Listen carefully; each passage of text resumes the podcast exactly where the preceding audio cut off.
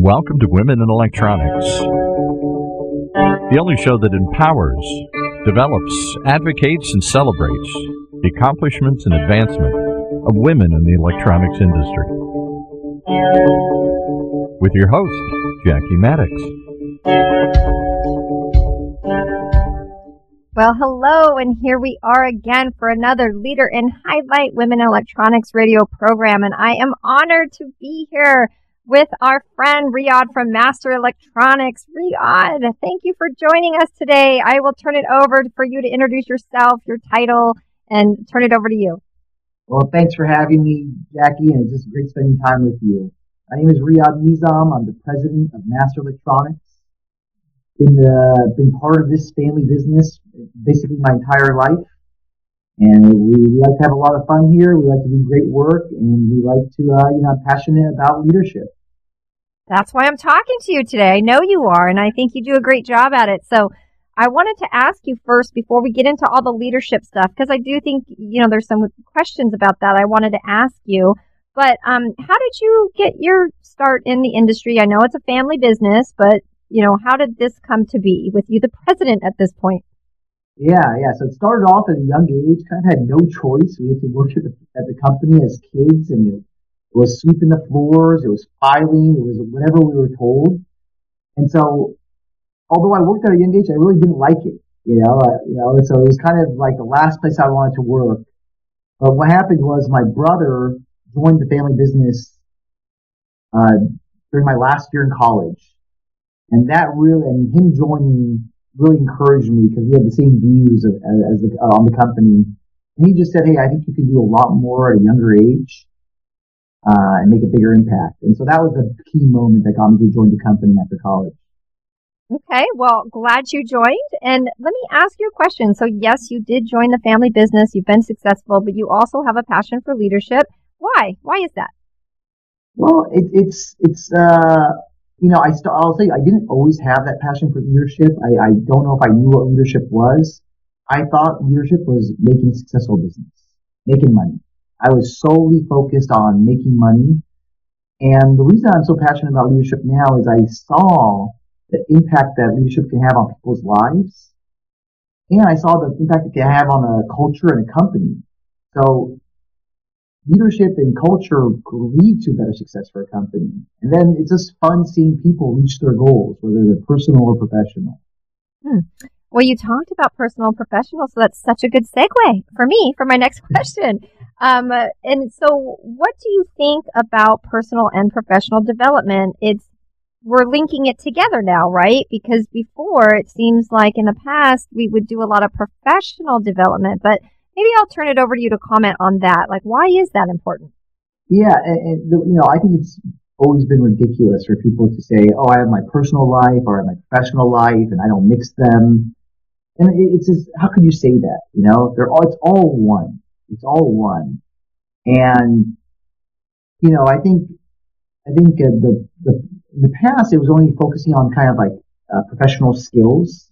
It's called computer skills or uh, analysis. And I think it's more about taking those skills and mixing them with uh, speaking, uh, understanding how to get the best out of people.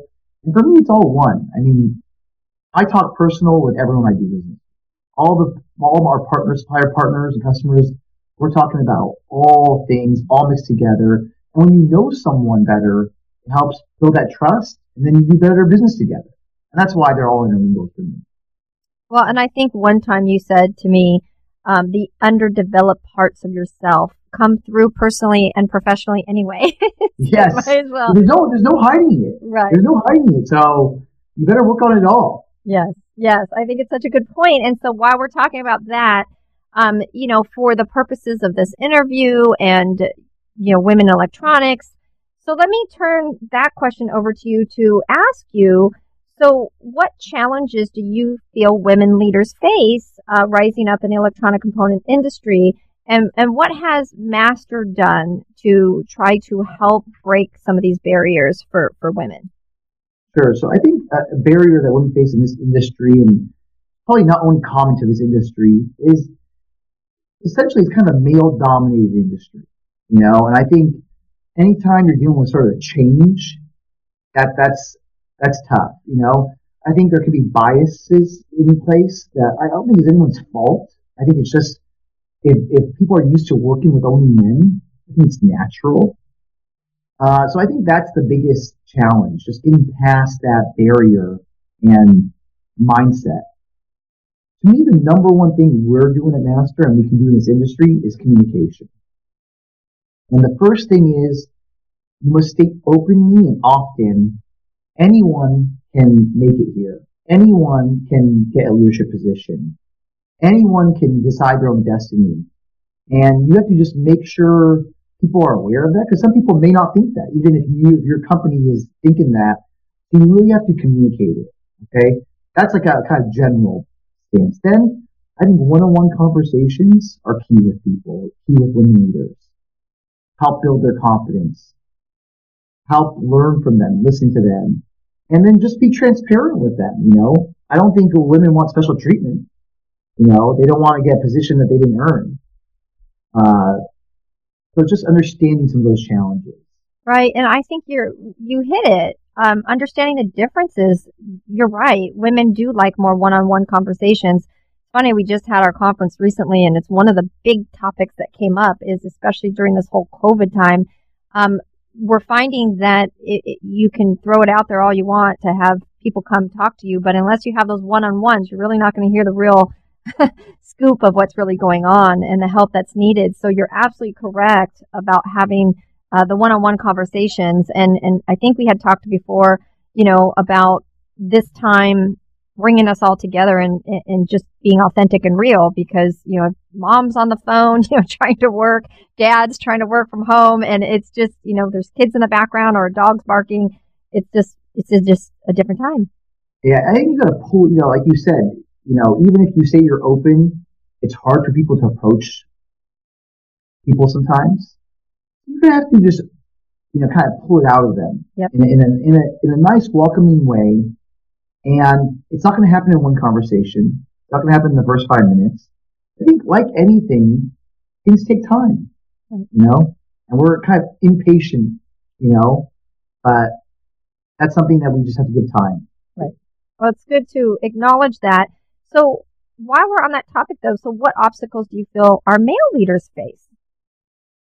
Yeah, I, I think, you know, I think, you know, kind of piggybacking on what I said, just some empathy needs to be developed and understanding things may be different for women. It's not the same thing, especially w- with a lot of working moms who are, even though they're working moms, they're still a lot of times the ones responsible for the women, the kids, or the household. So I think that's you've got to be aware of that. I think that's been probably one positive that I've seen from COVID. With everyone working from home and the struggles of the kids, it's been you know we've had kids appear on our Zoom calls and so I think it's exposed, you know, what a big deal it is, that responsibility. I think just, you know, inclusion and expect, accepting different opinions is important. And I think the, the, you know, change is hard. Change is hard for anyone, no matter what anyone says. So just accepting some change. Um, I think if you can kind of just get your mindset right, the obstacles are easier to overcome.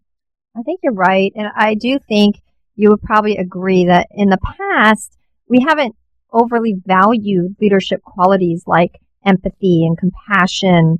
Um, but it really is possible to be a strong leader, but to be empathetic and have compassion. That those are now essential qualities of a leader going into our current times and forward, right? So, yeah.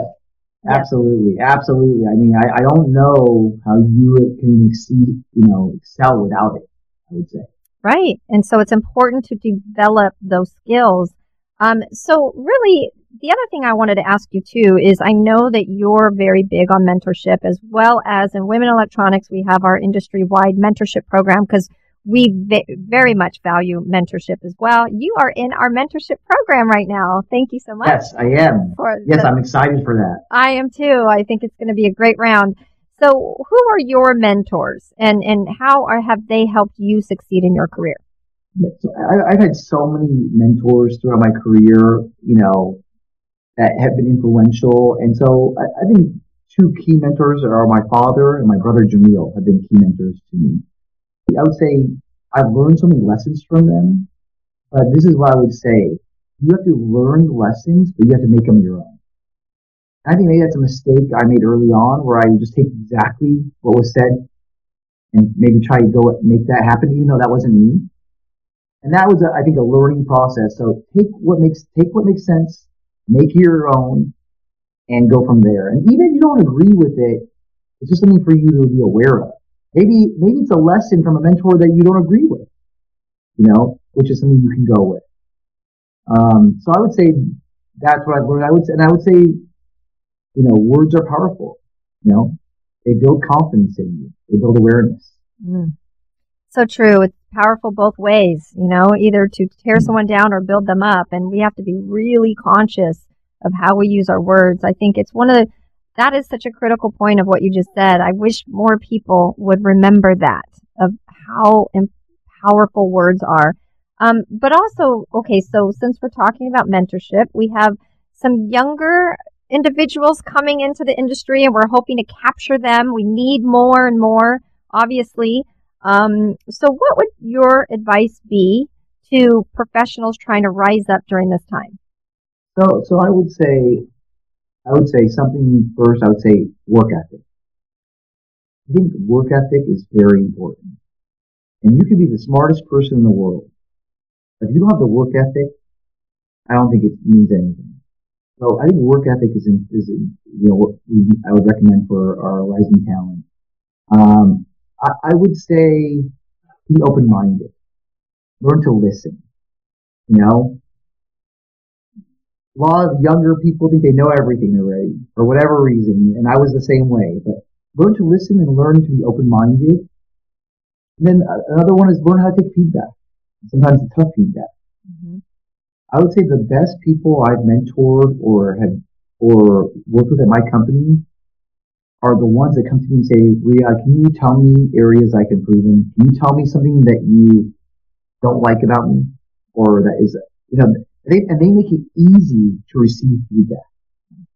You know, and if you can do that and you can really take it, you make it easier for everyone. And then, you know, it shows your willingness to hear those tough conversations and learn from them right? And that's where we talked about the personal and professional development. You cannot yeah. develop professionally if you're not personally secure enough to take that criticism and to do something with it. And so that goes right back to that point. Um, so really, Master Electronics has been in the industry, obviously. When did the, the business start? Uh, so it started uh, 1967, so 53 years ago. It's going to be 54 years soon. Wow. So, in your opinion, what makes you one of the strongest distributors in the industry to this date? So, I'll, I'll put it on two two areas. One is I think we're the fastest, most flexible, and most entrepreneurial distributor out there that loves the challenge of solving problems for our customers and suppliers. So those attributes there. And then the other part is the people side. I would say we accept people for who they are at this company no matter what. We, we have some quirky people here, I have to tell you. Um, but since we have that environment and we accept people for who they are, it really brings together a great group of people that know how to make great things happen. And so I'd, I'd say those are the two main things.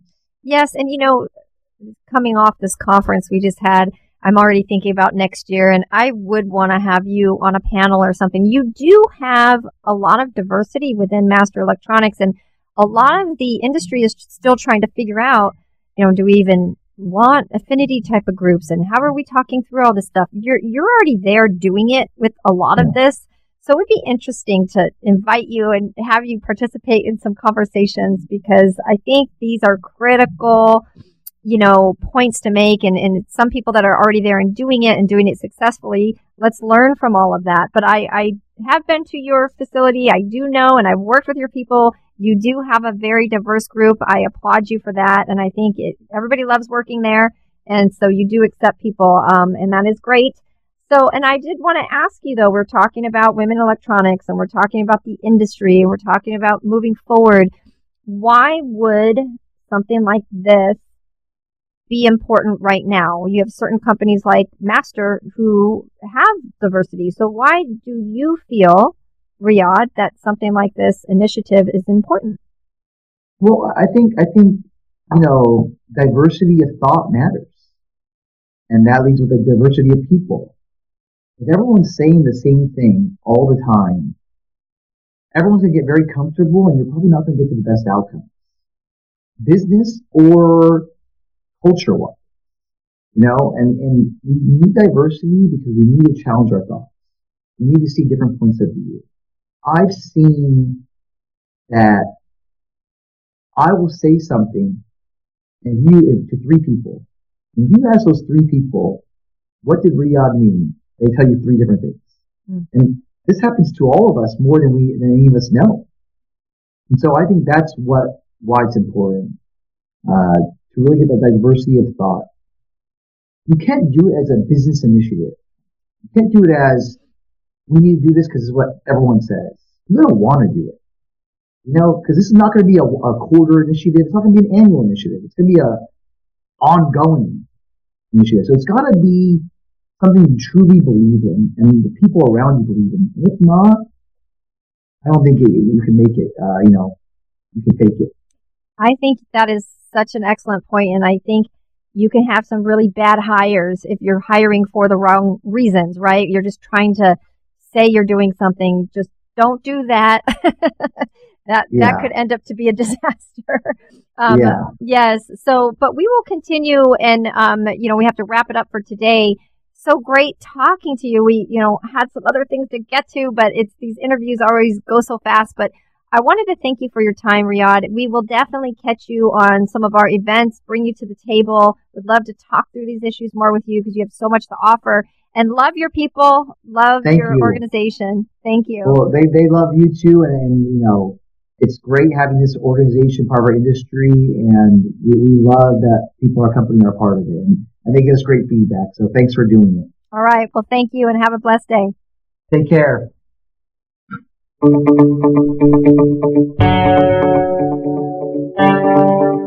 You've been listening to another episode of Women in Electronics, right here in Orange County's only community radio station, octalkradio.net.